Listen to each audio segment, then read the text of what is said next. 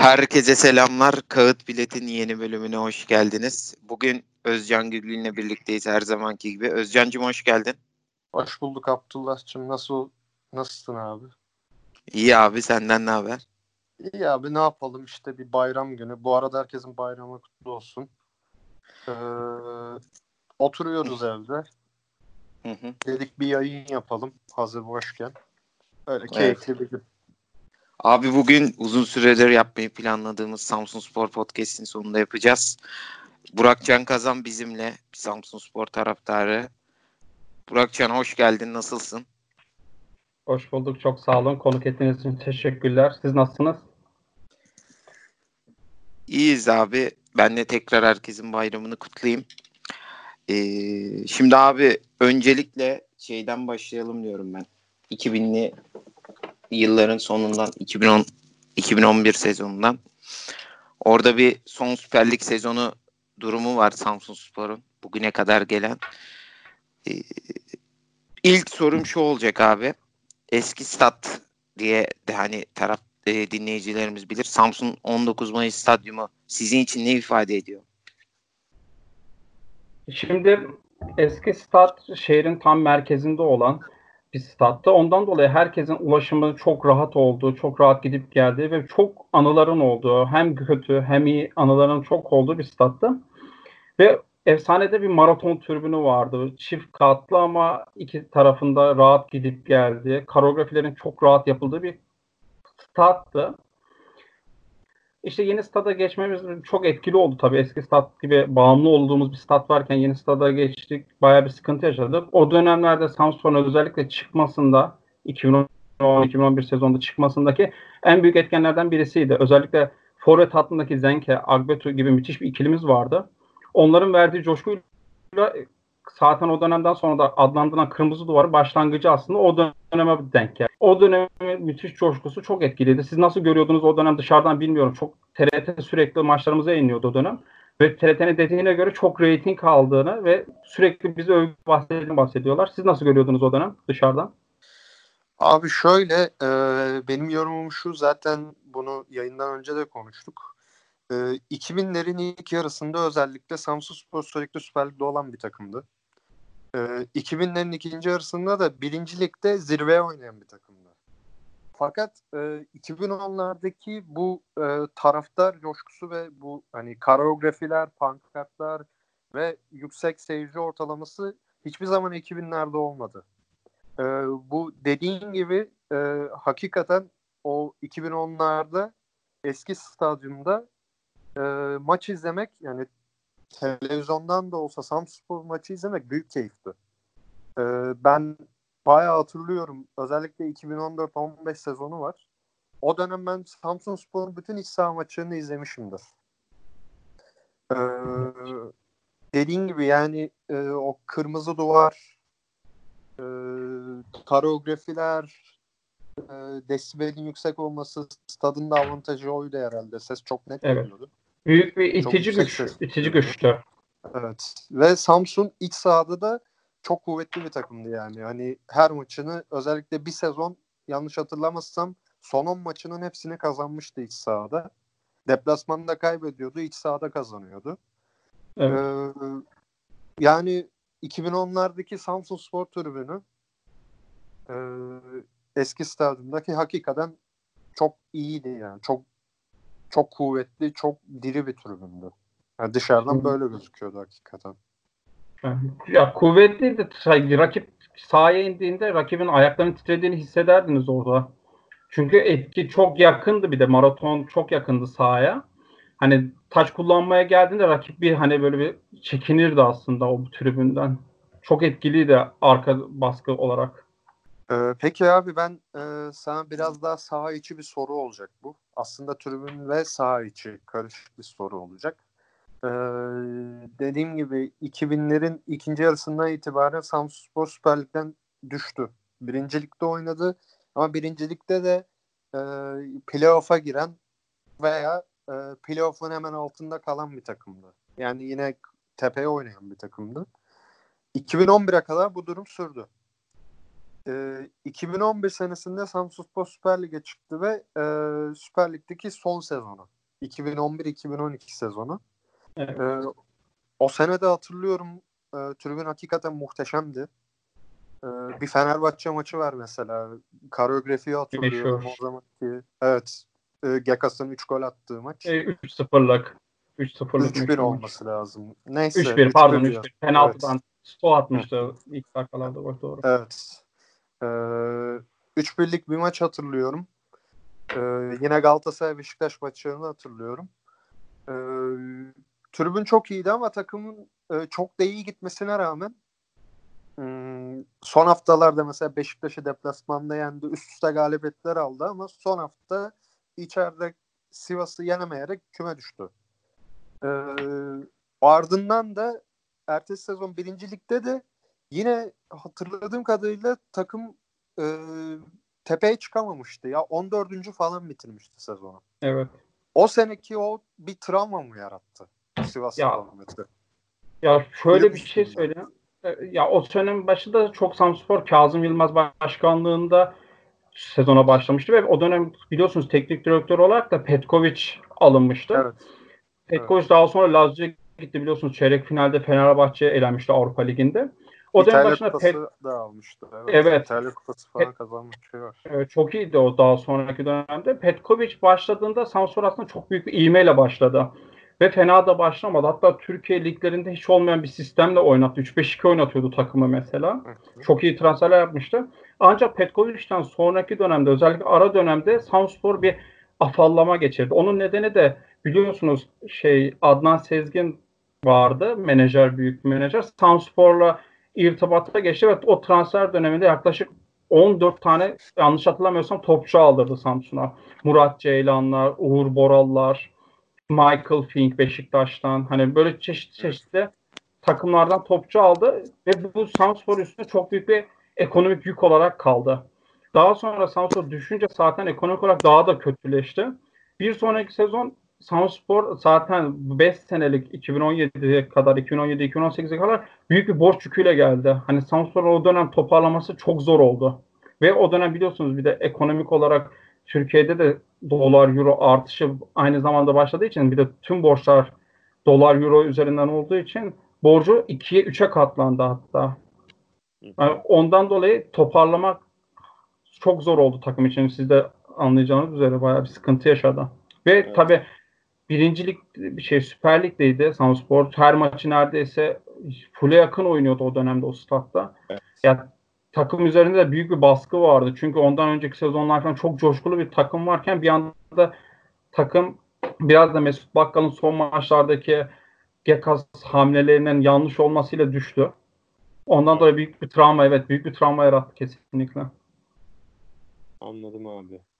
Ee, peki e, dediğimiz gibi 2012-13 sezonu birinci ligdeki ilk sezon Süper Lig'den sonraki ilk sezon Evet. Ee, ve Samsunspor çok kötü. Aslında kaybetmiyordu da ben hatırlıyorum hatta beraberlik rekoru falan kırmıştı takım. 10 13 tane 10, 14 tane beraberlik olması lazım. Erhan Çok Altın dönemi.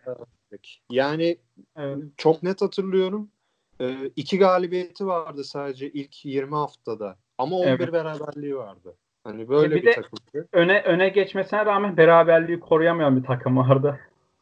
Evet. Ha, yine Yani- golü golü buluyordu ama hep berabere bitiyordu maçlar. Evet yani kaybetmiyordu ama hiç kazanamıyordu. Evet. Ee, böyle bir takım vardı. O takım da e, kötü bir sezon geçirerek alt sıralarda kaldı. Düşmedi ama alt sıralarda kaldı. Ardından ertesi sezon daha böyle şampiyonluğu oynayan bir Samsunspor var. 2013-2014 sezonu. Ee, o dönemde e, yine tribünler aynı devam ediyor. Hatta daha büyük ivmeyle devam etmişti tribünler. Aynen. Koreografiler daha fazla olmaya başladı. Ee, o maraton diye tabir ettiğimiz hani kırmızı du- duvar diye tabir edilen Tam o dönem aldı. fazla- evet daha fazla dolmaya başladı. Ee, daha yüksek coşkuyla destek vermeye başlandı. Bir nevi bir e, o maraton tribününde bir kültür oluşturuldu. Evet. Ee, ve Samsunspor o sezon playoff finaline çıktı. Mersin İdman Yurdu. Kadıköy'deki maç galiba. Evet bizim içimizde bir yara olan bir maç o da. Evet. Biliyorsunuz. Ve e, biliyorum ve dünyanın en saçma kararlarından bir tanesi. Evet. Seyircisiz. Samsun Spor taraftarı maça girmedi. Abi ne düşünüyorsunuz? O karar e, nasıl bir tepki almıştı sizden? Ben hatırlıyorum. E, Kadıköy'e yine de giden taraftarlar oldu. Hatta kale Evet. arkası tribününe kaçak olarak giren taraftarlar da oldu. Ya, yaklaşık 10 bin kişi gitmiş Samsun'dan İstanbul'a o maç için ve içeri alınmayacağını bilmediği halde öyle bir inanmışlık var Samspor taraftarında.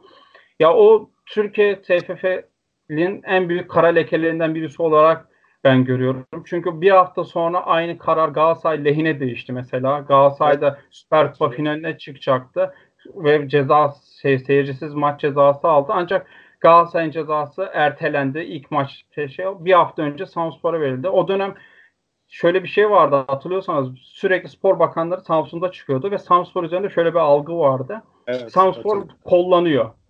Evet, E, Samspor kollanıyor ama hem ligde büyük hatalar bizi buluyor. Hadi onu geçti. Samspor finale çıkıyor. Bakanımız var güya. Bakan hiçbir şey yapmıyor. Evet, Sürekli hatırlıyorum. haksızlığa uğruyorduk. Daha sonradan bu karar yine değişti. Tamamen değişti. Ama bizim Evet. yani büyük bir bizim için büyük bir infial yarattı bu. Evet. Yani büyük bir haksızlık. Mersin taraftarı da bu arada o maçta bayağı bir yanlışlar yaptı bize diyelim. Evet, Fazla geçmeden o konuya da. Ya biliyorum. Hatta e, Mersin'le Samsun'un e, birincilikte ilk denk geldiği maç galiba olaylı geçmişti. E, evet bayağı sıkıntılar olmuştu Samsun. Mersin'de. Hakikaten dediğin gibi Türk futbol tarihinde belki de en büyük kara lekelerden birisidir. o. Kesinlikle. Zaten o olaydan sonra e, kural değişti. Sen istediğin kadar istersen stadı yık buldozerle. Kupa Evet. finalini yine taraftarla oynayabiliyorsun. Hani o kanun değiştirildi. Ama olan Samsun Sporu oldu. Samspor. Ee, ertesi sene 14-15 sezonu e, bu finalle kaybetmeye rağmen yine Samsun Spor taraftarı vites Evet. arttırarak devam etmişti tribünde. Hatta Samspor. ben de benim izlediğim yani Samsun Spor'u ben takip eden birisiyim ve e, benim tuttuğum takımla arasında dostluk olan bir kulüp. E, Samsun Spor. E, e, ve çok takip ediyordum o dönemde. Hakikaten benim için Samsun Spor tribünü zirve sezonudur. 14-15 Kesinlikle. sezonu. Kesinlikle ben de katılıyorum. E, muhteşem bir tribün vardı. E, deplasmanda çok sıkıntı yaşayan bir takım olmasına rağmen iç sahada her maçı kazanıyordu neredeyse. Aynen öyle. Spor taraftarla bir şekilde kazanıyordu. Hatta bir Alanya yarı finali o sezondu değil mi? 5-1. Yanlış abi 5-1'lik evet 5-1'lik. 5-1, Alanya'nın 4-0. müthiş Evet. 5-1-4-0 ya Alanya'nın müthiş oynadığı dönem Alanya gelen geçeni yeniyordu. Hatta son iki, son haftada kaybettiler hatta yanlış bilmiyorsam çıkmayı. Üçüncü olarak şey yapmıştı Alanya. Evet. Playoff'a girmişti. Biz altıncı olarak girmiştik. Herkes onları favori gösteriyorlardı ama biz özellikle iç, iç maç herhalde özellikle kalecisi Haydar büyük infiale uğramıştı o maç sonunda. Evet, Haydar çok iyiydi ya. Salzburg taraftarı hatta o dönem şey Haydar'a Ya, çok evet. marşlar falan yapmışlardı. Evet. Ben koreografi konusunda birinin ismini almak istiyorum. Çok önemli bir isim. Engin Sever. Avukat kendisi. İstanbul'da yaşıyor. İstanbul'daki Samsunlara öncülüğünü de yapıyor hatta. Engin Sever o dönemde Samsun koreografilerini çizen, Samsun koreografileri için İstanbul'dan o ma- maçlardan bir gün önce, iki gün önce Samsun'a gelip bu koreografileri ayarlayan isim. Çok önemli bir kişilik Samspor tribünleri için. Ve bence herhalde o dönemki çok güzel koreografilerimizin özellikle Mehmetçik koreografisi vardı yanlış hatırlamıyorsam o dönem. evet. King Bu of the şey- North vardı. Engin- çok güzel. Ha, onu soracaktım. King of the North. 1461 Çok- Trabzon maçı. Evet. Çok iyi. Evet. Özellikle onlar çok. Ya ama benim için en ayırt edici olan yanlış yanlış hatırlamıyorsam bir sene önceki Balıkesir maçı olabilir, şey olabilir. 20 Ocak 1989 ile ilgili Evet. yaptığımız koreografi olabilir. Herhalde ben o çok duygulanmıştım. Ben oradaydım koreografide. Ağlamakta olmuştum hatta o dönem o şeyde. Çünkü biz ki çoğu kişi bilmiyordu aslında orada olacakları. Yani üç boyutlu yapılacağını biliyordu ama kimin çıkacağını veya nasıl bir şey olacağını bilmiyorlardı. Ya biz çıktı tam alttan gördüğümüzde bayağı bir duygulanmıştık hatta ya orada. Hatta yaşı ileride olan kişilerin ağladıklarını bile görmüştüm ben orada statta. Çok duygu, duygu dolu bir anlar yaşamıştı. Evet hatırlıyorum o koreografiyi gerçekten. Bu yine rahmetli analım. Allah rahmet eylesin hepsine. Rahmet eylesin. Ee, abi 14-15 sezonunda da e, playoff yarı finalini böyle mükemmel geçtikten sonra e, rakip olarak Antalya Spor'la karşılaşıldı. Ve e, Samsun Spor çok formda geliyordu. Antalya Spor'da sıkıntılı bir dönemdeydi. Hani kadrosuna özel göre özellikle Lamin Diarra'lar işte Serdar Özkan vardı galiba hatırlamıyorum. Çok güçlü bir kadroyla gelen Antalya Spor'a karşı e, fakat hani bu kadroya nazaran çok kötü bir formu olan Antalya Spor'a karşı Samsun Spor vardı. Evet. E, maç Başakşehir'de oynanmıştı yanlış hatırlamıyorsam. Evet doğru hatırlıyorum. Evet. E, e, ve Samsun tribünü yine doluydu. Yani İstanbul'a adeta çıkarma yapmıştı Samsun Spor tribünü. Evet. Hatta Alanya taraftarlarından bilet alınmıştı. Alanya tarafına bile Samsun Sporlar girmişti. Sığmamıştık. Evet. Antalya tribünü çok yoktu. Galiba bir kale arkasında vardı. Başka yoktu. ee, ve hani Samsun Spor taraftarı için acı verici bir maç olması, olsa da ben o maçı yine canlı izledim. Ee, tarafsız gözle bakınca çok keyifli bir maçtı. Ve penaltılara giden bir maç oldu. Fakat Samsun Spor'un e, talihi yine dönmedi diyelim ve penaltılarla Süper Lig biletini kaybetti. Ee, bu finalden sonra bir çöküş başladı Samsunspor'da. Bu çok net belli yani. Ee, Kesinlikle. Çünkü iki tane playoff üstü finali oynuyorsun. Yani ölüm kalım maçlarına çıkıyorsun. Hep ölüyorsun sonuçta. Artık bir infiale yarattı yani Samsunspor Ligi. Evet. Kesinlikle ya aslında oldu. şunu diyebiliriz abi. Hani 2012'den sonra Samsunspor zaten bir düşüş, düşüşe geçmişti. Hem evet. ekonomik olarak özellikle bir çöküşe başlamıştı. Ama sportif olarak e, çöküşün miladı 2010, 2015 diyebiliriz. Evet artık dibe vuruşun başlangıcı diyebiliriz onda. Çünkü artık hani ekonomik olarak hani gitgide daha da kötü olan bir şey. Hani arada bir can suyları geliyor ama sürekli bir geri gidiş var ekonomik olarak. Çünkü bu artık bu sporun temelinde ekonomi var. Ne kadar romantik konuşsak da biz bazen ekonomi olmazsa olmaz. Evet. Haklısın abi. Ve 15-16 sezonunda e, Samsun Spor bu travmalara rağmen e, belirli bir dönem yine playoff'u kovalamıştı diye hatırlıyorum. Ya ee, yine playoff potasına girip çıkıyordu ama. Evet. Deplasmanda kötü olmasına rağmen iç sahada özellikle 7-8 maçlık bir serisi vardı. Galibiyet serisi. Hı hı.